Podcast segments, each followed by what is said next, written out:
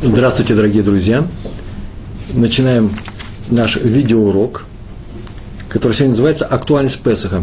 Урок посвящен празднику Песах. Мы прекрасно помним, какие труды затрачивает человек перед тем, как э, подготовиться к Песаху, э, сколько энергии, сил у него занимает подготовка к Седеру, и он ощущает напряжение всех этих текущих дней, проблем последних дней, и он подходит к самому важному, э, в принципе, он понимает, что он подходит к самому важному празднику еврейского календаря. И я не знаю, как у вас, а здесь у нас в Израиле, э, во многих семьях, несколько недель идет, уходит на серьезную подготовку к этому празднику – и все мысли у всех людей только о грядущем празднике. И что делать нужно, что, как еще украсить э, свой дом, не забыть, прикрасить, прибрать, где убрано, где нет.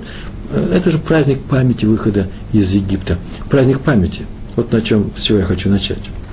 Э, но, в принципе, если мы так вот остановимся только на этом, что это праздник памяти, что человек начинает думать, а в чем вообще память? Почему память? О чем нужно помнить? Есть нечто такое важное, что в этом празднике вслух очень часто не произносится. А вот сейчас мы пытаемся это произнести, и это будет темой моего урока. Актуальность Песаха. Песах актуален и сегодня. Человек начинает думать, неужели что-то забыто, что-то оставлено, что-то не прибрано. Ведь э, самое главное, все сделано, маца, марор, хороски уже лежат на своих местах. Хоть сейчас приноси пасхальное блюдо, и начинаем седер Песах. Даже дети выучили, уже выучили, маленькие, совсем маленькие дети, э, свою роль, э, песни, которые они поют, они уже распевают целую неделю. Что сейчас они будут спрашивать отца за, за пасхальным столом? И малейшие детали продуманы, малейшие детали выписаны. Э, они у нас в Сидорах, в законах. Открываем пасхальную году, читаем ее текст еще до, до начала седа, а и находим вот что мы могли забыть. Но именно некоторое чувство недотворенности показало нам, что вот это вот нужно было искать. И нашли.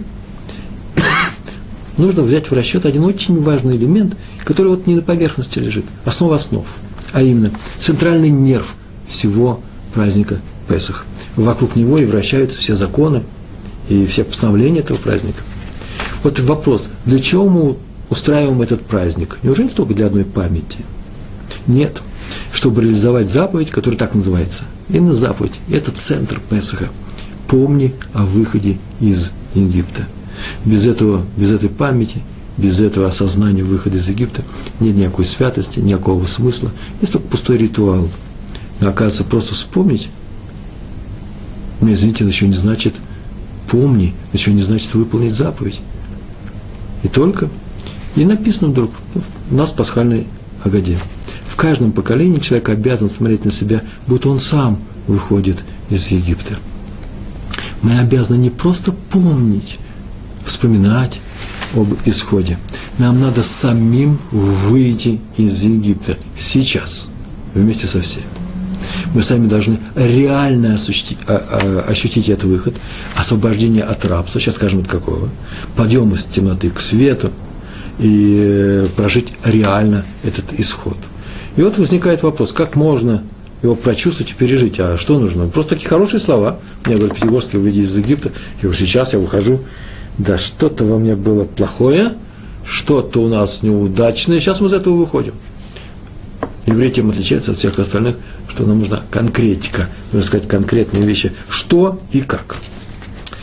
Листаем Тору и находим замечательную фразу, я бы сказал, знаменательную фразу, Шмот, глава 6. Поэтому скажи сыновьям Израиля, поэтому скажи сыновьям Израиля. Творец приказывает сообщить Муше, это слова Муше, э, Творца Всевышнего, скажи сыновьям Израиля, евреям, какие этапы ждут их на этом в исходе, в выходе. Это сейчас важные слова, вот я к ним сейчас и перехожу. Я читаю просто этот, эту важную цитату, эту важный стих. Поэтому скажи сыновьям Израиля. Четыре важных этапа четыре глагола. Я Всевышний выведу вас из-под египетского гнета, избавлю вас из, от их рабства, спасу вас сильной рукой, а потом через некоторое время написано, и возьму вас себе народом, чтобы быть вам Всевышним, Богом, я буду вам Богом. Вот здесь нужно прерваться и подумать, просто на секунду, наступает важный момент, очень важный момент, я бы сказал. Самое главное, то, ради чего говорит вообще все остальное во всей Агаде. Вывести, избавить, спасти, сделать, взять себе народом – все эти этапы нужны нам не сами по себе, а для достижения основной цели. Какой цели? Вы станете народом мне, говорит Всевышний. Только если поймете одну истину. Прям тут эти слова сейчас, сейчас они будут. Вот она, в завершении этого стиха. Чтобы стать вам Богом, и узнаете, что я Всевышний. Вот она цель. Вот мы четыре ступеньки у нас были – и последняя ступенька, уже последняя вершина всего, и вы узнаете, что я Всевышний. В этом смысл всего исхода, и для этой цели совершены все чудеса э, Ицат Мицрам, исхода из Египта. Вот в свете этой истины надо смотреть на, на Песах. Если мы это осознаем, значит, мы сейчас и выходим из рабства на свободу. То есть, что мы делаем сейчас? Мы поднимаемся из материальности нашей обыденной жизни – освобождаемся от области э, своих инстинктов, своих привычек, своих стереотипов, своих уже устоявшихся и готовых мнений. Не отказываемся от них, извините, а приручаем, подчиняем их своей воле. Ведь стереотипами можно управлять, своим осознанием этой действительности. И как мы поднимаемся? Когда мы узнаем, что мы поднялись, то когда узнали, когда, вы узнаете, да, когда вы узнаете, поймете, прочувствуйте всем своим естеством, всей своей природой истину этих слов. Я Всевышний, только я больше никого. Вот, между прочим, эта истина ежедневно декларируется всеми евреями э, всего мира. Э, Шма Исраэль, да, знаю, что Всевышний он один. Только я и больше никого. Так мы говорим про него. А теперь, можно сказать, на Песах, именно в Песах, это время, когда мы не декларируем, а переживаем именно это действие. Ведь чувствовать эту мысль, ощущать заново каждый день это невозможно. Это может только собраться однажды, раз в году. Человек слишком погружен в обычные дни, в свои бытовые проблемы, насущные заботы, э, в окружение, именно в заботы. Поэтому для живого непосредственного э, переживания этой истины нужен Песах – и он совершается, наш исход из Египта, раз в году. И поэтому мы сейчас посмотрим, что, эти, что это за переживания. Сказано о том, что в каждом поколении, в каждом поколении каждый еврей должен ощущать, переживать так, чувствовать себя, смотреть на себя так, как будто бы он сейчас выходит из Египта. То есть в каждом поколении, получается, есть свой Египет. И мы из него выходим, из него нужно выйти. То есть есть свой фараон, который не, не, не решает тебе выйти. Жестокий и упрямый. Это самое главное. И есть свои, э, на современном языке, можно сказать, свои отрицатели, хулители Торы, те люди, которые не хотят ее.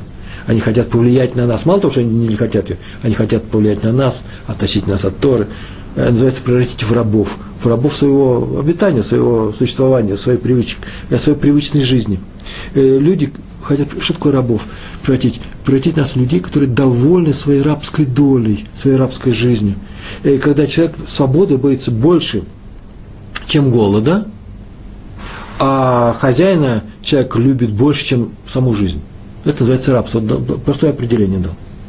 И вот надо преодолеть вот именно это противодействие, противостояние, превозмочь самого себя, потому что это противостояние только тогда вредит мне, когда оно входит в меня. Меня научили от, отойти от Торы. И я на самом деле начинаю сомневаться в истинности э, своей позиции, в истинности выбранного мной пути, и начинаю смотреть на себя со стороны критики Торы, и что я делаю, я начинаю оценивать, правильным путем я иду, так появляется во мне внутри собственный мой фараон – если дам ему там развиться, он начнет меня от, этой, то, от нашей Торы отталкивать.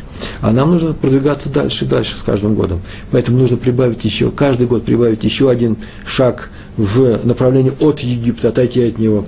Э, потому что Египет – это место низкое, место гиблое, э, место не святое. Такие слова скажу, это и называется Египет. Все, что не святое, это Египет. Все, что святое, это Израиль, это, э, это наша Тора. Итак, мы совершаем свой исход Вы слышите, я совершаю свой исход каждый раз, преодолевая себя. Исход внутри, фараон внутри, границы Египта внутри. Я должен выйти отсюда. Сейчас буду говорить более конкретные вещи. Мне нужно выйти через свои привычки, закосенелость, свою, свою некритичность по отношению к давно выученным истинам. Не критически к ним подхожу.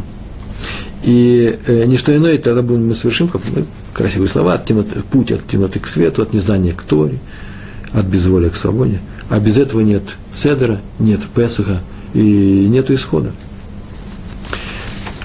А теперь конкретные вещи. Все это немножко похоже на лозунги, но конкрет, конкретика уже пошла. Вывести, избавить, спасти и взять себя народом. Вывести. Вывести из состояния рабства. Какого рабства? Можно сказать про каждого человека, что он находится в том или ином рабстве. Так вот, э, на самом деле, это может быть. Я, я в принципе, э, других людей-то, в принципе, и не вижу вне еврейского мира. Таких людей я не вижу. Почему? Потому что каждый погружен в, под гнет своих собственных бытовых проблем.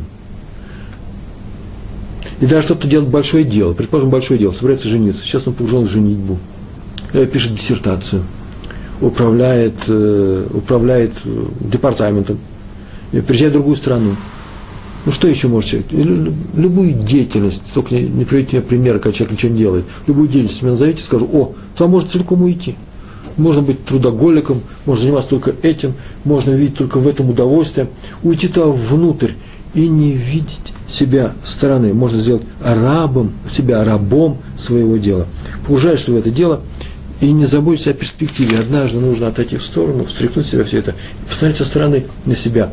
Именно в перспективе всей твоей жизни. А куда ты идешь? Ну, защитишь ты эту диссертацию. Это неплохо, я сейчас не говорю не защищать диссертацию женишься, это очень неплохо, хорошо, мазлтов. Э, занимайся воспитанием детей, занимаешься своей работой, ай-тек, очень хорошо, замечательно, ты кормишь свою семью. Занимаешься наукой, здорово, ты новую теорему открыл, великолепно. Что будет дальше? Для этого ли ты родился? Родился, родился ли ты для, для того, чтобы оставить свое имя в чем-то? Именно вот, ну, как Пифагор оставил свое, свое имя в теореме Пифагора кроме на все стороны равны, что я помню о теореме Пифагора? Ну, на самом деле, очень полезная э, теорема. Она, наверное, я боюсь, что она была известна и до Пифагора. Надо ли мне заниматься тем, что мое тщеславие потешит сейчас? Я оставлю о себе имя, теорему Пятигорского. Книгу Пятигорский написал. Будут говорить о том, о, смотрите, в Греции жил Гомер, и он написал великую Илиаду Одиссею. Хорошая шутка у греков была. На самом деле Гомеров-то было семеро. И мы думаем, э, совсем не о том Гомере. Тут тоже был Гомер, но совсем другой. Мы их не знаем, этих людей. Что значит оставить после, себя имя? После себя имя оставить в памяти, ну, можно ближних, ближайших, ну, одного поколения, второго сделал хорошее дело. Ведь на самом деле мы живем совсем не для этого. Каждый живет не для этого, а чтобы завершить свой жизненный путь и перейти в следующий этап по результатам этой жизни – я настолько хорош, настолько я хорош с людьми. Этому посвящены все лекции, видеолекции, все видеоуроки э, нашего цикла еврейского поведения. Настолько я хорош по отношению к людям, настолько я реализовался как еврей, настолько я реализовался как человек. Нет на другой никакой оценки, нету ничего. Мне скажут, ну а как же, а профессиональное умение человека? А вот это хороший скрипач, а это плохой скрипач. И это то, что останется от человека? Нет. Это называется профессия. Если он был хорошим скрипачом, он доставлял радость людям. Ну, скажем, о, человек любил людей, доставлял им радость. Моцарт и сейчас меня радует. Сколько он полезного сделал Моцарт. Как он относился к людям, это совсем другая, другая вещь. Но я не вижу, чтобы оценивался Моцарт там Всевышним – оцениваются, все люди оцениваются одним Всевышним, нашим Всевышним, оцениваются за то, что он только написал замечательную музыку. Музыку совершенно замечательно. Я не поверю о том, что Всевышний дал ему такое качество писать такую хорошую музыку, если он такой плохой человек. Не может быть, я не верю в это. Наверное, будет оцениваться именно по своему отношению к людям. А из этой музыки я вижу, что он их любил. Насколько я хороший человек в глазах других людей, настолько я реализуюсь в этой жизни. Так вот, надо взять и выйти из своих дел – взять, посмотреть на себя со стороны. Что я делаю здесь? Очень важные вещи. Насколько это нужно людям. Это называется вывести я выведу тебя из рабства. Зачем я это делаю? Надо ли это мне и всему миру? Если надо, что я должен делать дальше, куда двигаться, на что обратить внимание? Это называется вывести из рабства тяжелой жизни, тяжелой работы в Египте. Вот что означает глагол «вывести». Вывести из рабства этих проблем, этих забот, этих привычек, это, это воззрение, своего, своего мнения о самом себе. Следующая фраза – «избавить». У меня, извините, можно формально выйти из рабства. Меня освободили. Мы были рабами, пришли люди, рабами в, в плен нас взяли, чужеземцы. А теперь нас пришли, и наши же люди освободили. А человек 40 лет уже живет в этом плену. Он привык. За 70 лет советской власти отношения, некоторые отношения, я ничего плохого не вижу ни в России, ни в советской власти. Есть положительный момент, есть отрицательный. Я не хочу спорить на эту тему. Но люди привыкли, когда, что за них думают другие люди. И несколько поколений к этому привыкли. И теперь нас пришли и освободили. Пришли люди и сказали нам, формально, чисто формально, нас освободили. Предположим, нас на самом деле освободили. А многие не хотят, а многие не готовы. Многие не умеют. Их вывели, но не избавили. Всевышний сказал, я тебя вывожу из Египта и избавляю от этого рабства.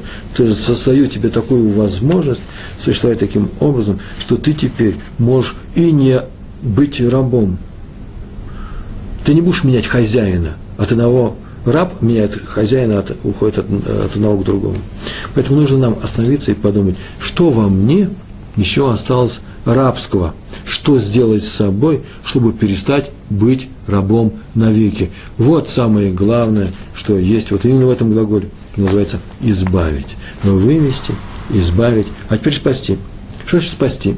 Спасти – это сделать собой нечто такое, что, чтобы я никогда к рабству обратно не возвращался – чтобы рабства не было у меня, чтобы я был органически несовместим с рабством. Мне, извините, можно попасть в тюрьму, не дай Бог, не о нас будет сказано, в зону, в тюрьму, неприятную вещь, в рабство.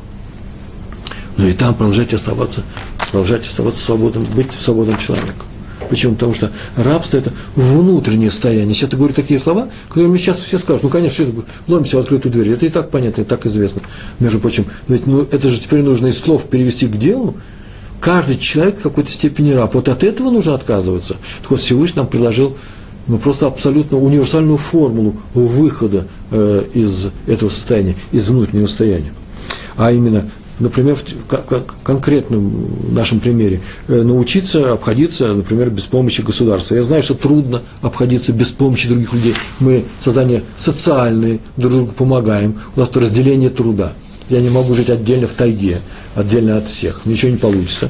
Вести свое натуральное хозяйство. И даже натуральное хозяйство человек ведет, используя какие-то навыки, трудовые навыки, открытия предыдущих поколений. Э, э, э, пряжу, ткет, что он там делает с пряжей, овес стрижет ножницами, то, что сделали другие поколения. Оторваться от прийти обратно к природе, как просили нас французские материалисты, ничего не получится. Э, поэтому э, человеку нужно жить внутри э, людей, но при всем при этом, вне всякого сомнения, нужно полагаться на самого себя, твердо стоять на ногах, быть уверенным, что ты это можешь выдержать. Всевышний никогда не дает никакому человеку такого испытания, которое человек не может выдержать. Не было такого ни разу наверное, больше того, нужно помогать другим людям. Не надо искать место работы, может, во многих случаях. Не все это могут сделать, но очень часто нужно сделать место работы для того, чтобы просить других людей, чтобы они тебя работали. И, по крайней мере, по, по крайней мере, хотя бы не жаловаться о том, что нас все бросили, мы, нас кинули, и никто нами не заботится. Всевышний нами заботится. Теперь осталось только о нас заботиться. Теперь осталось только о самих себе тоже немножко побеспокоиться. Значит, что я буду держать ответы за это. Взять к себе. О, без этого нет первых трех вывести, избавить, спасти, взять к себе. Всевышний берет нас к себе, и мы должны быть уверены в том, что Он нам поможет. Не паниковать, не заискивать перед союзниками, перед другими людьми, не зависеть от других людей – ну и не плодить э, других врагов. Это еще не значит, что э, кричать, а за что не знаем, Америка нам теперь тоже не друг, Европа нам не друг, поэтому мы должны правду им говорить в лицо, кто они какие-нибудь такие, рассориться с ними вместе нужно. Тоже не надо делать ничего специального, не надо исплодить себе врагов, но и не надо, у меня, извините, плакать, когда бывшие друзья уходят от нас. Это называется «Я Всевышний нас возьмет к себе». Мы останемся наедине с тем самим. Как вы думаете, откуда у нас происходит это на уроках, это постоянная вещь, когда рассказываю о том, что каждый человек живет наедине со Всевышним. Он ведет только один диалог. Он и Всевышний. Остальные люди, это, конечно, не антураж, это не э, что-то наносное, это не э, картинка, э, нарисованная на стенке. Это живые люди, и каждый ведет свой диалог, и мы должны друг с другом контактовать. А именно Всевышний сказал, любите друг друга, люби других людей. И если я слушаю Всевышнего в своем диалоге, то я не могу презреть его, взять и выкинуть его приказ, его желание, чтобы я любил других людей. Это натуральные люди, это реальность. Но моя главная реальность – это я и Всевышний. И все остальные люди будут выполнять по отношению ко мне им только то, что Всевышний им э, прикажет, да, позволит, прикажет. Так повернет ситуацию, что они будут выполнять волю Всевышнего по отношению ко мне. А раз так, то мне, знаете, я надеюсь на Всевышнего, что он и при помощи этих людей сделал только лучше мне. Почему?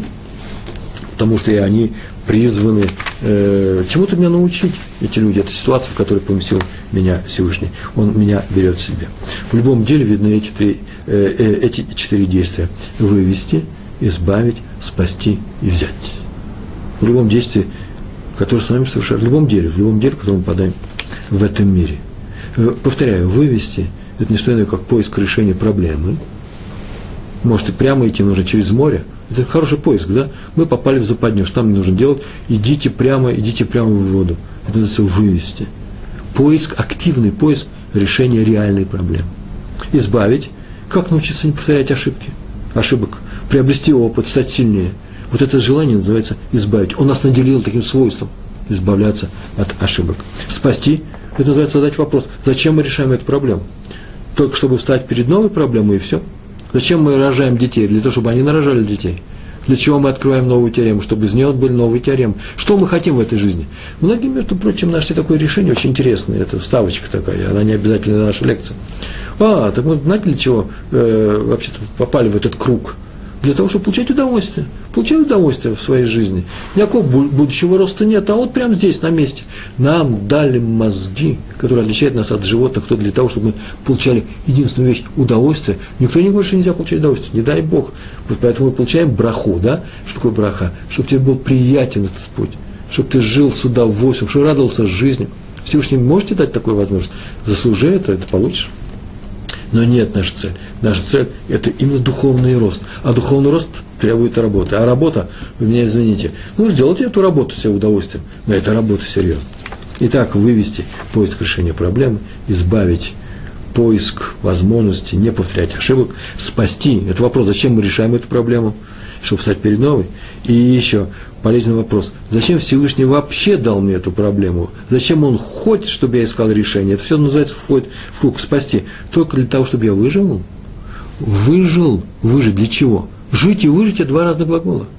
Чтобы выжить, выбраться, выбирается для того, чтобы что-то сделать. Если нет, если пустота, то я не знаю, я не говорю о том, что если вы не видите перспективы, то оставайтесь в своем месте и не, не, не спасайтесь, не дай Бог.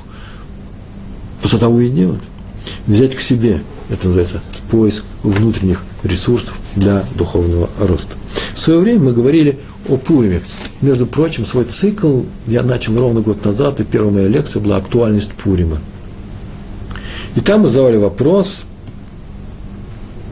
не только каким образом Всевышний спас евреев, а зачем он их спас. А заодно спросили, почему. Ну, посмотрите, эта лекция, она есть на, в сайте Толдотру, ее можно послушать. Она для меня очень важная. Я могу сказать, лекцеобразующая лекция. И там мы сказали, что Всевышний спаса, спас евреев по какой причине. Он и до этого спасал людей, но только тех, которые объединяются. Когда люди объединяются, даже для плохой цели, как мы знаем, и все равно он их не уничтожает. Например, люди объединились построить Вавилонскую башню, и он их спас. А вот люди не объединились перед потопом, а продолжали жить, как они живут, он их не спас. Когда люди объединяются, он их спасает. Евреи объединились, он их спас в Пурим. А вопрос такой у нас был. Так э, спас он за то, что они объединились. А вот как они объединились? А, мы говорим, очень просто. Они сделали тшу, исправились, три дня постились. Но это было недостаточно. Там лекции мы говорили о другом. Говорили еще более глубокие вещи, я вычитал в книжках. Мы объединились только когда выполнили заповедь любви. Люби ближнего своего, как самого себя. Вопрос такой. Там мы это спрашивали. Разве эта заповедь выполнима? Разве можно любить ближнего самого, как самого себя? И там мы говорили это на первой лекции, а потом все, почти 50 лекций, еврейское э, поведение, это все следствие э, того правила великого, которое мы говорили там. И мы там, там так рассуждали. Человек уже кого-то любит. Он любит кого-то. Я говорю, а в чем же это выражается? Ну, как выражается? Раф Пятигорский. Один человек любит свою семью, своих друзей, э, своих детей, а э, других он любит меньше. Я говорю, в чем выражается? Ну, как в чем? Деньги несет домой. Ну, обнимает детей своих. Э, не всех уже он обнимает. Всех не обнимаешься деньги он несет туда. А положим, богатый человек, он деньги может дать многим очень. Он что, всех любит, как свою семью? Нет, и там он любит свою семью. А как он там свою семью любит? В чем это выражается? Я, по-моему, здесь сейчас э, длиннее говорю, чем говорил там. У любви есть четыре свойства, очень важных свойства. Я их сейчас просто возьму и перечислю. Эти свойства любви. То есть тот, кто любит, обладает этим свойствами. Любящий человек, первое, умеет прощать, нахила. Э, кого люблю, того склонен простить. Вот не всех, не всех я прощу. Я сейчас буду говорить о среднем человеке, да? А кого я люблю, того я прощу. Скажу, ну, ну что ж теперь я могу сказать? Ну, сын мой. Ну, сделал, сделал. Есть такая, есть такая вещь, прощать. Умеет уступать, называется витур. Кого люблю, тому согласен уступить. Не каждому я уступлю. Он придет, скажет, дай мне это. Своему сыну уступлю. Один ребенок, мой ребенок, у второго что-то вытягивает из рук – конфетку, один младший, другой старший, я старшему скажу, ну уступи ему. Почему уступи ему? Почему? Потому что мы его любим. Он же слабенький, он маленький. Он научится, он научится уступать тоже. Ты сейчас сильнее его уступи. А, я сейчас учу любви, уступай. Третье свойство э, иметь чувство ответственности. Ахрают, это же непростая вещь. Мне не безразлично, это называется иметь чувство не имею чувства безразличия. Мне эти люди настолько близки, как мои друзья, что я интересуюсь их успехами. Я возьму телефон, э, буду с ним разговаривать, спрошу, как твои дела? А вот ты меня извини, вот у тебя такая-то была, не дай бог, э, ну что там еще было, болезнь какая-то, прошло все это, а вот тот сломался, все это прошло, тебе не нужно подъехать помочь. Это желание помочь, на самом деле я ищу сейчас что? переживают человека, чувство ответственности. Не только те, кто, ровно в той степени оно есть, в какой я люблю этих людей. И еще, видите, сейчас я сказал, приеду, помогу, умею помогать. А именно, повторяю, прощать, уступать, отвечать за этого человека и помогать. То есть называется Эзра. Так вот, кого я люблю, к тому испытываю эти четыре качества. Что сделали евреи? Очень простая вещь. А если я буду испытывать, заставлю себя испытывать эти четыре качества, вот того я их буду любить. Вот что они сделали. Поэтому я сейчас и прошу всех евреев, то есть мы просим наши книги, наши мудрецы, прощайте друг другу, уступайте друг другу, отвечайте друг за друга. Еще последнее, что помогайте друг другу. Не так, как помогают просто своим любимым. Нет, любому еврею помогайте, и вы увидите, что возродится евреев, еврейск, э, любовь в еврейском народе. И тогда Всевышний нас спасает. И только тогда он нас спасает. Только при помощи этих четырех качеств. То все наоборот как раз. Я это делаю и получаю именно любовь к другим евреям. Начинаем любить, и Всевышний нас спасает. Так вот, в свете мы возвращаемся к нашему Песаху. Можно сказать, что Творец такую фразу сказал. «Я вас выведу из Египта, только вы есть, и вы мне будете народом». Так прямо сказано. Будете мне народом. Вот будете народом, тогда я вам стану Всевышним, Богом. Но для того, чтобы это произошло, вы должны быть народом. А народ – это особая общность, особое образование. А народ Всевышнего тем более. Так вот, правило есть такое. Вы лишь в той степени мне народ, в которой вы любите друг друга. Вот о чем он сказал. Вот если вы будете любить друг друга, я вас уважу. И теперь буду уважать вас всегда. И в Пуриме вас спасу. Выведу и спасу. В данном случае почти одно и то же. В нашем контексте. Это качество Творца. Я вас выведу, то есть это называется, прощу вам все ваши прегрешения и буду прощать в будущем. Вы знаете, что сейчас я сделаю? Я четыре качества любви к этим четырем глаголам сведу. Я вас выведу из Египта, Это называется «я прощу вам ваше упрямство, вашу несговорчивость, и буду все время прощать вас, буду вести вас с собой. Всегда, я обещаю вам. Я вас избавлю от рабства. Что такое избавлю? Это называется «я вас избавлю от рабства, если вы научитесь друг другу уступать». О прощении мы уже сказали, теперь об уступке. Будете уступать друг другу. Все, что угодно. Например, он попросил храм. Принесите мне для храма то-то и то-то. Они принесли сюда, уступили. Они отдали. Они не просили, это называется, уступить. Было мое, стало твое. Возьми, тебе нужнее. Нам храм для всего народа нужен, э, нужен этот храм. Третий глагол – спасу. Я вас спасу, только если вы будете помогать друг другу. Вот если вы помогать, вот для этого я и спасу вас, чтобы вы друг другу помогали. Вы будете говорить, ой, Всевышний помог, спас нас. Всевышний спас. И это будет не что иное, как вы будете спасать друг друга сами своими еврейскими руками. В этом будет спасение. Вы знаете, мы так часто очень говорим, такие шутки у нас есть. Кто-то мне помог, и говорю, о, Всевышний мне помог. Правильно ведь? Всевышний мне помог. Этот человек даже не догадывается, он посланец. Он посланец в руках Всевышнего. Шлихус. Он пришел, помог. А почему мне помог Всевышний-то? Только потому, что нашелся человек, который хочет мне помочь. Ведь все наоборот. И именно из-за того, что мы помогаем друг другу, Всевышний нам помогает. Все это зависит от моей готовности помогать другим евреям. Он меня не может заставить помочь другим евреям. Если это желание я сам себе не сделаю в своей душе, заставлю себя так желать. Я хочу вам помочь, я хочу дать вам хороший урок, и Всевышний, я надеюсь, поможет мне дать такой урок, чтобы вы не заснули на моем уроке. Почему? Потому что это очень важно. Мне кажется, что это очень важно. Итак, я вас спасу, только если вы будете помогать друг другу. Только для этого и спасу я вас. Еще у нас остался еще один глагол «сделаю вас своим народом». А что это означает? То есть я буду за вас отвечать. Вы мне не будете безразличны. Вы слышите? Я всегда буду с вами. Что бы вы ни сделали, ведь только про еврейский народ такое сказано, я вас возьму в свою страну, в свое место, буду за вас отвечать. Но если вы будете плохо себя вести, я вас выгоню отсюда. Так сказано, правильно? И что было написано? И с вами уйду сам. Несмотря на то, что это мое место, именно там проявляется моя шкина. Вообще-то я хочу, чтобы я создал человека для диалога с самим собой. Я не могу сказать Всевышнему, такой глагол не подходит, ой, мне тяжело, мне не с кем поговорить. Но, по крайней мере, мы делаем плохо ему. Мы удаляемся от диалога, мы созданы для того, чтобы вести с ним диалог. И вдруг мы сделали так, называется эстарпоним, да, называется убрать лица – мы сделали так, как будто Всевышнего нет. И он сказал, ладно, я не буду навязываться, я стою сзади, я рядом, я приду, приду к тебе на помощь. Как отец, который учил сына ходить, ездит на велосипеде, на велосипед, все время рядом бегает с ним. А потом подтолкнул его, и мальчик поехал, он едет и оглядывается, а папа где? А папа рядом бежит. И он знает, что папа рядом бежит, и он едет. А папа уже и не рядом бежит, он уже далеко смотрит. Но все равно папа здесь рядом. Вот это ощущение папы, кто всегда поможет. Это есть ощущение еврея. У меня, знаете, есть такой пример о том, что Всевышний нас поможет. Просто пример такой простой. Ощущение того, что помощь с нами рядом. Ты не хочешь, чтобы я был с тобой? Меня не будет.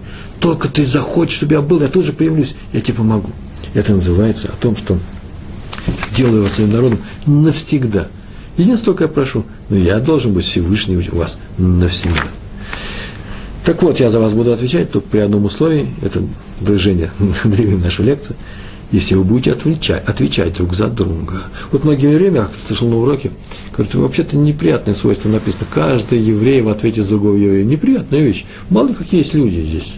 Я за них отвечаю. Миленькие мои, только поэтому он и отвечает за меня, только поэтому я и неравнодушен, он мне неравнодушен ко мне, если я неравнодушен другим евреям. Это как раз основное, основополагающее качество. Это не в нагрузку нам дали. Мол, знаете, вам буду помогать, если вы заодно вот это сделаете. Это не какая-то не нагрузка, это не обязанность. Это просто спасение меня. Не что иное, как что? Сделаю вас своим народом. Больше, чем спасение. То есть, если вы э, сами не будете безразличны к нуждам других евреев, только тогда только тогда вы будете помогать им, уступать им и прощать, если вы знаете, что я рядом с вами. Это взаимо, э, взаимосвязанные вещи. Как это я делаю с вами. Так вот, практические выводы. Мы можем прийти к практическим выводам сегодняшнего урока.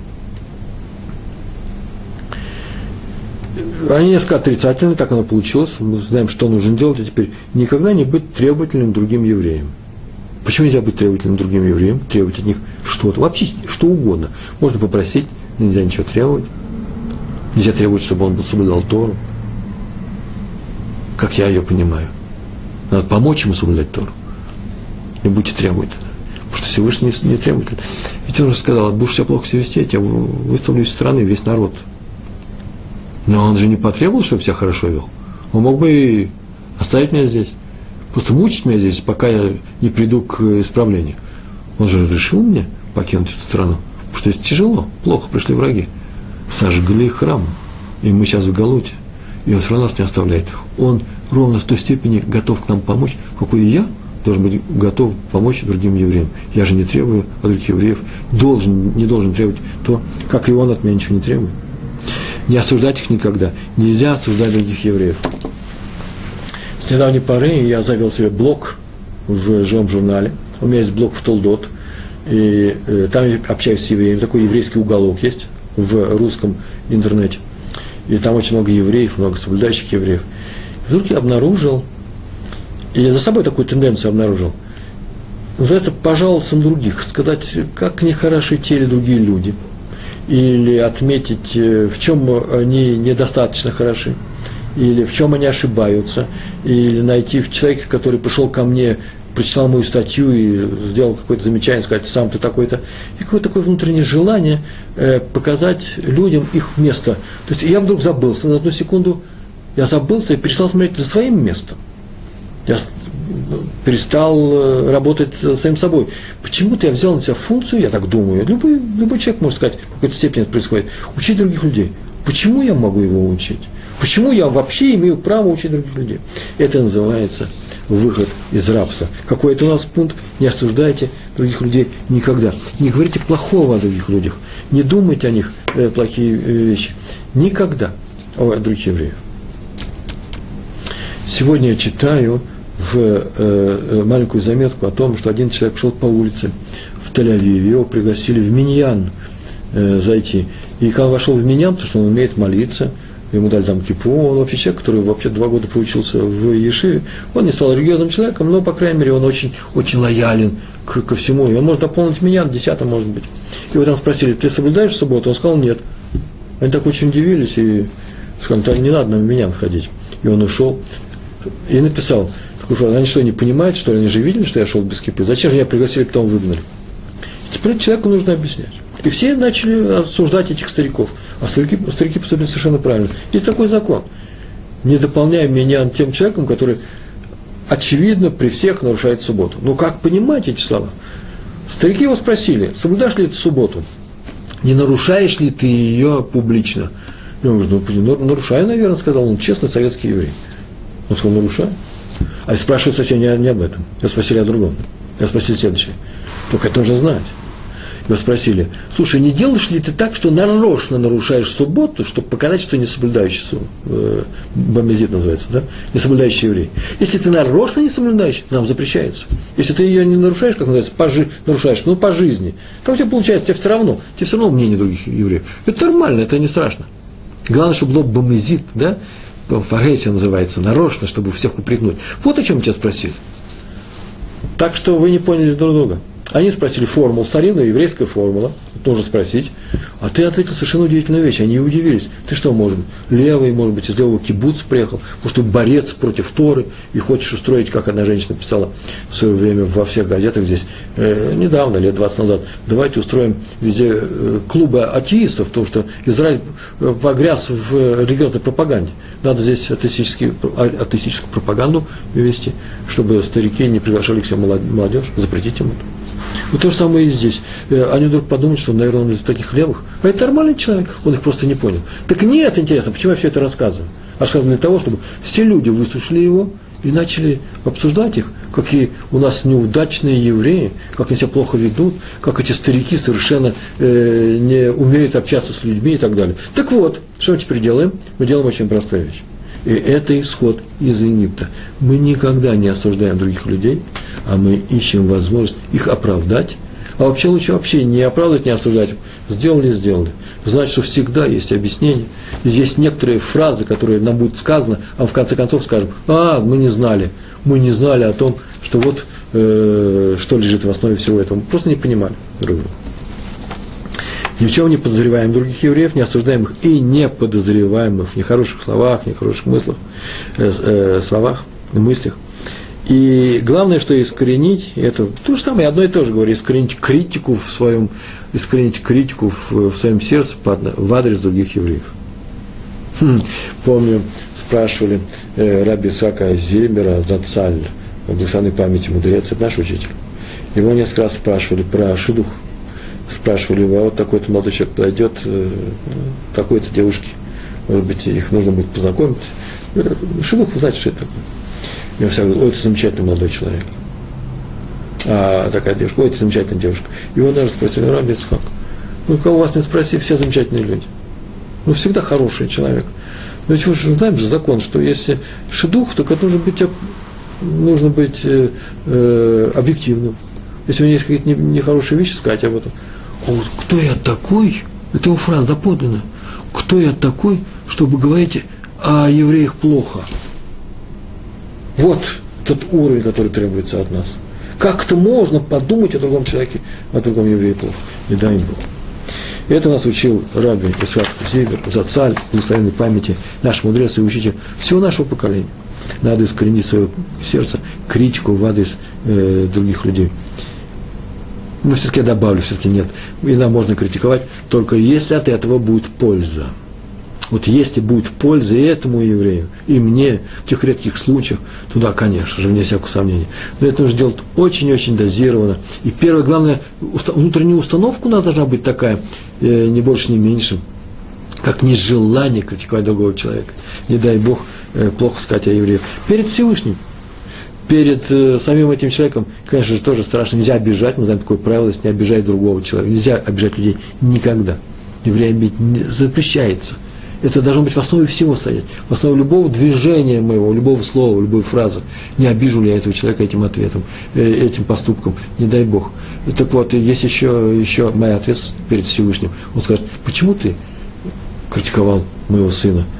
Мы же дети Всевышнего, мы же все сыновья Всевышнего, дети, сыновья и дочери, да? Почему ты плохо сделал, что-то больно сделал. Оправдывайся. И ты будешь оправдывать самого себя, объяснять. Может быть, ты был и прав, может быть, твое объяснение будет принято там. Но тебе придется держать ответ за любую вещь, сказанную против другого еврея. Это вне всякого сомнения. Вот очень критически взвешено каждый кусочек твоей мысли, каждый, каждый элемент э, твоего движения руки, просто рукой отмахнулся от кого-то. Что ты сделал сейчас в адрес другого еврея, ты махнул пренебрежительно, это будет рассмотрено и засчитано тебе. Э, может быть, и нужно это сделать было, но тебе придется, это очень прийти серьезную, серьезную проверку, ОТК, да, на это действие. Итак, последнее действие было написано, искорените свое сердце критику в их адрес. Критикуйте, критикуйте себя. У вас всегда есть объект для критики.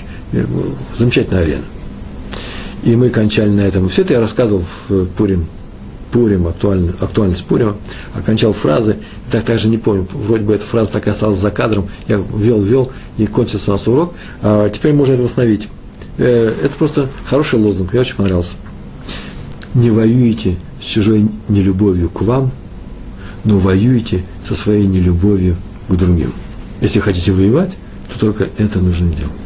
Это был финал нашего урока «Актуальность Пурима».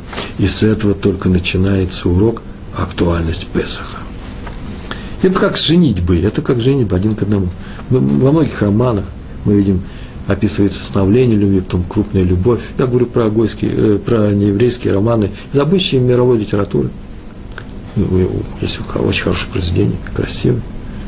Любовь вся красивая. Как любовь преодолевает все трудности – Другое дело, что главное, чтобы любовь, она преодолевает трудности, не доставляла э, боль другим людям. Да? Э, я могу привести множество примеров, совершенно не еврейский подход к делу был, когда два человека любят за счет третьего. Да? Есть у нас есть такие законы любви, законы брака, их тоже нельзя нарушать. Нельзя делать больно людям, даже если ты кого-то любишь, не дай Бог. А в некоторых случаях есть границы для любви. Ну, так или иначе, э, романист нас подводит к чему? К развязке. Какая развязка? Поженились они, свадьба. И все, и финал. Миленькие мои, это только все здесь и начинается. Вот здесь только и есть начало жизни со свадьбы. Все это была преамбула. Тут то же самое и здесь. Песхом все только начинается. Мы пришли к Песаху, а теперь что с этим дальше делать? Так все время. С выходом из Египта, с получением Тора на Синай, все только началось в нашей жизни. Оказывается, Тор – это не что иное, как умение жить одним народом. А это социальные свойства каждого человека – жить в социуме, да? Умение жить, контактовать с другими людьми. И здесь работает только одно правило. Правило очень простое, правило Илеля. Не он его придумал, он просто его назвал. Правило Елеля такое. Никогда никому не делай того, что не хочешь, чтобы делали тебе. Люди, другие люди делали тебе. Этому не делай того, что не хочешь, чтобы никто тебе этого не делал. И никогда. Это тотальное правило. Никогда никого не обижай. Маленьких детей в своей семье то же самое. Никогда не делай то. Это нужно этому учиться. Мы этому учимся во все, во все наши видеоуроки. Великое правило в этом, и как сказал Елель, в этом вся Тора, вся Тора, которую мы получили на Синае. Вот для этой Торы для того, чтобы мы жили для этого правила, мы вышли из Египта. Почему вышли из Египта? Повторяем. Всевышний нас вывел из Египта, вывел, да, и э, избавил, спас, взял себя народом, все четыре действия, только для того, чтобы мы жили по этому правилу. Никогда не делал другому то, что не хочешь, чтобы делали тебе. И мы постоянно учимся э, у наших працев. Мы говорили жизни наших працев, описанных в Торе. Сейчас я назову эти простые вещи. Четыре глагола. Что у нас было четыре? Как у нас во время Песха Арба Миюде? Четыре. Кто знает, что это такое? И дети наши поют. Четыре. Я знаю, что это такое. Четыре – это наши праматери. Раз наши праматери, дети четыре глагола, четыре этих действия, четыре этих этапа выхода из собственного Египта и, э, у нас, у каждого из евреев. Повторяем. Сейчас я скажу, я даже не знаю, сейчас буду пояснять или не буду, у нас осталось э, с вами 17 э, минут, и поэтому э, э, мне говорят 14 минут, но это то же самое, я не вижу разницы. Так вот, сейчас я вам назову все эти вещи, а если нужно будет, вернусь. Умение прощать, прошу концентрации вас, вы слушайте меня, смотрите все на меня. Умение прощать – это Лея, умение уступать – это Рахель – чувство ответственности – это Сара, и умение помогать – это Ривка. Могу сейчас все это объяснить. А можно объяснить попозже. Прощает это Лея. Где она кого простила? Она простила и Якову свою, как она полагала, недолюбовь по отношению к самой себе. Она простила. Она умела прощать все. Она простила и Рахели то, что она выскочила раньше ее. Вот Исаф не простил Якову, что он выскочил, да? А Лея простила, почему? Потому что она же видела, что Яков работает за Рахель 14 лет, и за Рахель он работает. И ни слова она не сказала. Почему? Потому что могла бы сказать, ну, вообще-то могла бы уступить сейчас, это моя очередь, это моя любовь, это, это все полагается мне, ни слова не сказала. И больше того, она еще, э, еще и умеет, э, она все умеет, и уступать тоже, но уступать это уже Рахель. Она уступила в ответственную ночь, проснулся Яков, кто это? А это Лея уступить, это Рахель. Великое качество, между прочим. Из всех наших проматерей только одна Рахель провожает нас, плачет и вымаливает у Всевышнего в Галут, да, кому уходим, в изгнание, чтобы он нас вернул обратно. Уступать это Рахель. А чувство ответственности это Сара. Сара это первая еврейская мать, проматерь наша. Она задала тон всему последующему еврейству. Потому что еврейство – это не что иное, как э, еврейский дом. А еврейский дом – это еврейская жена, женщина, мать. А это Сара. А раз так, то то, что она делала, это очень важно. Что она важно, она, меня извините, э, отвечала за своих детей, поэтому она и попросила, она была ответственна, нужно было потомка, она отдала Агар э, своему мужу. Нужно было для того, чтобы Исмаэль прекратил Э, влиять э, э, плохо на сына, на Ицхака. Он был изгнан. Она вся, всю, всю жизнь свою она поступала из чувства ответственности, серьезной ответственности за ту семью, которую она содержит, держит в себе. Это Сара. А умение помогать – это Ривка. Ривка была первая помощница. Во всем всегда. Она была с крупным человеком жила, она, она была женой Ицхака. И она помогла Якову выйти из необычайно тяжелой ситуации и остаться чистой и святой, ни больше, ни меньше. И Яков научился у нее. Повторяю, прощать Лея, уступать Рахеле, ответственность это Сара, помогать это Ривка. Ривка. А у отцов Авраам, Исаак, Яков, чему мы у них учимся? Ой, я у него времени не хватит, можно еще целый час разговаривать на эту тему. Дело в том, что мы учимся у них, их было трое, Шлуша, Миоде, три, кто знает, три, у нас с вами осталось э, ровно 10 минут, э, по три минуты на каждое правило. Это, есть три правила. Три правила для еврейского народа. Быть праведником, стараться быть праведником, и раз Шамай называется, да, бояться греха сделать шуму, и вообще-то быть готовым к страданиям, если Всевышний решит нас наделить страданиями, значит их нужно принять. Так вот, праведник – это Авраам, Шува – это Ицхак, а готовность к боли – это Яков. Откуда я знаю, что праведник – это Авраам? Да у него же был Хесед, милосердие к людям. Все говорят, что он праведник, так написано в самой Торе. Исхак ошибся с Исавом, но признал ошибку – в конце концов, признал он ошибку, был на высоком уровне, мог сказать, сказать твердо на своем. Это человек, который не пожалел самого себя, когда его повели убивать на мизбех, на жертвенник, для того, чтобы принести жертву Всевышнему, он вел с собой Авраама, и он признал свою ошибку. И Яков, и это самое трудное, с благодарностью получать от Всевышнего все, все несчастья, боли, беды, болезни, что угодно, все, что он пошлет, принимать от него с благодарностью. Э, он сказал фараону, что он прожил трудную и богатую несчастьями жизни. Кто это сказал? Якову. То есть он умел выжить в этой среде. Скажите, пожалуйста, ну, э, и о чем все это рассказывается нам? Зачем это нам нужно? Эти три вещи. Э, рассказывала э, этому я сейчас скажу, как почему я это рассказываю. Э, э, зачем это я рассказываю? Про Моше, который получил задание от Всевышнего вывести евреев, и Песах – это апофеоз этого исхода, он вывел евреев, было сказано о том, что он подошел однажды к кусту, который горел и не сгорал, и Всевышний ему сказал, чтобы он шел, я коротко рассказываю, шел в Египет и помогал, он одной из лекций, я тоже об этом говорил, и вывел евреев из Египта. И он отказался. Он, кто я такой? У меня не получится. И еще, да они мне не поверят. Там было много пунктов этого, этого собеседования, этого диалога, конфронтации этой. И на вопрос, они мне не поверят, э, Всевышний сказал, поверят, я тебе сейчас передам три знака. И он передал им эти три знака. Так написано в первых главах книги Шмот. Он, э, первый знак был такой, что у тебя в руке посох, бросит этот посох, он его бросил, он превратился в змею. Моше побежал от этой змеи. Всевышний ему сказал, хвати эту змею за хвост, он ее схватил за хвост, она превратилась в посох. Это был первый знак но не больше, не меньше. Второй знак какой был? Ну, очень простой. Он говорит, возьми свою руку, засунь ее все за пазуху, он засунул, дост... потом ее достал, она вся была белая. Посмотрите на наших лекциях, я, по-моему, дважды уже рассказывал на эту тему. Он сказал, ну-ка, положи эту руку. Второй раз он снова засунул за пазуху, достал, она вся живая была. Это второй знак. И третий, а как придешь в Египет, плеснете воду из Нила на берег э, реки Нил, и она пройдется в кровь. Что за все эти три вещи? А эти три вещи, я, я только рассказывал.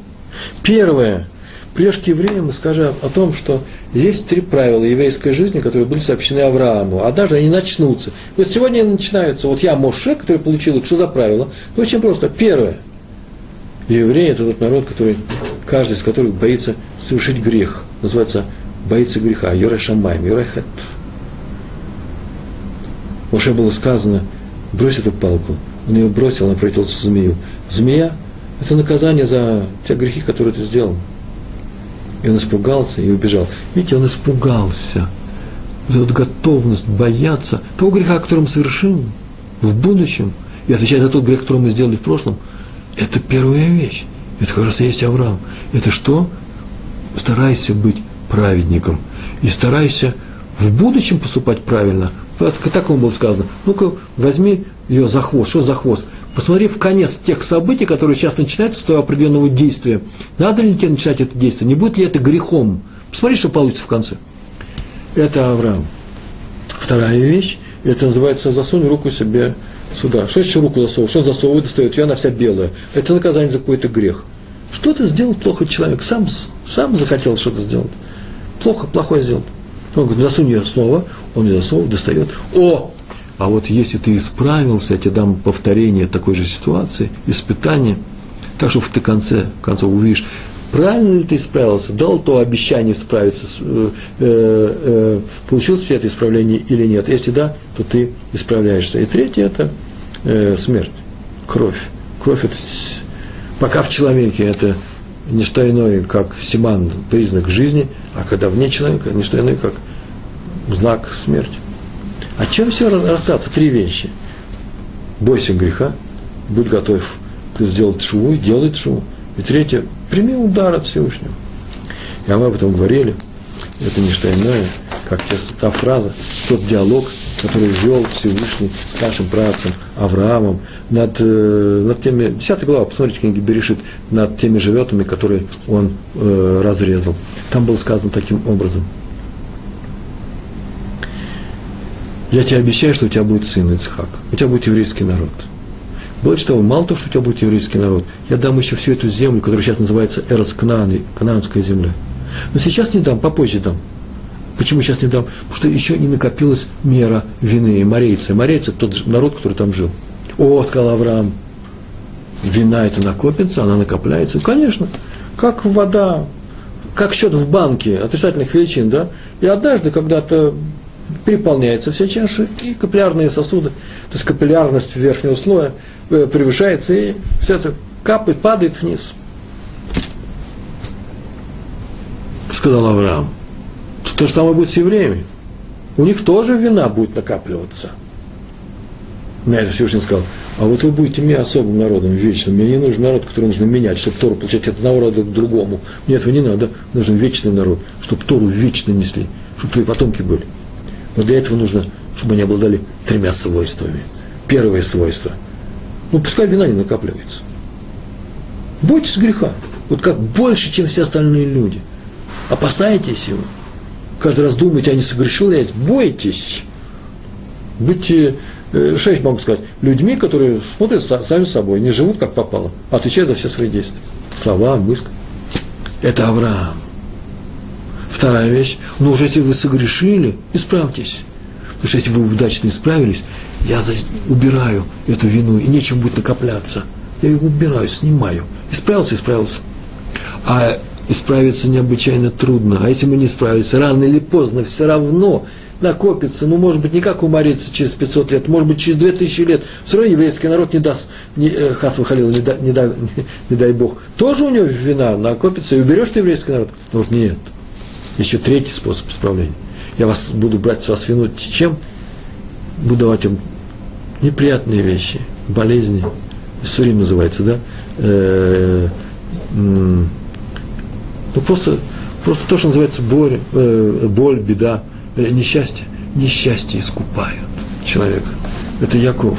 Если вы готовы к этому, я тебе, если ты готов, если ты отвечаешь о том, что у тебя будут такие потомки, если евреи таковы, что они берут на себя это, Настав Нишма называется, да, ты дай, дай нам Тору, мы ее э, будем э, исполнять, а потом уже посмотрим, что, э, что в ней написано. Есть такая у вас готовность, я делаю вас своим народом и вывожу вас из Египта и даю вам Тору.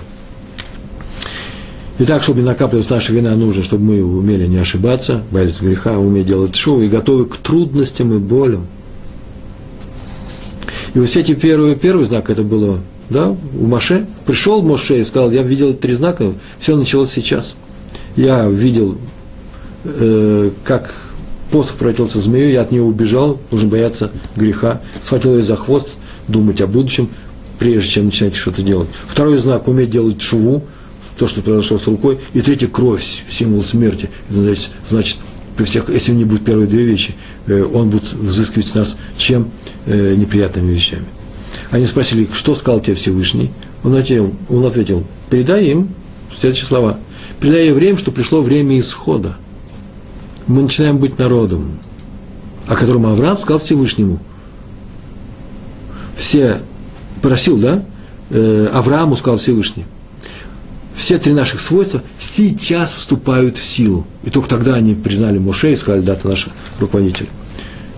Ну что в конце я могу сказать? Первый знак, первый знак что такое быть готовым, быть праведником и бояться греха? Это Песах. Мы знаем, что будет после нашего исхода. Это мы уже знаем.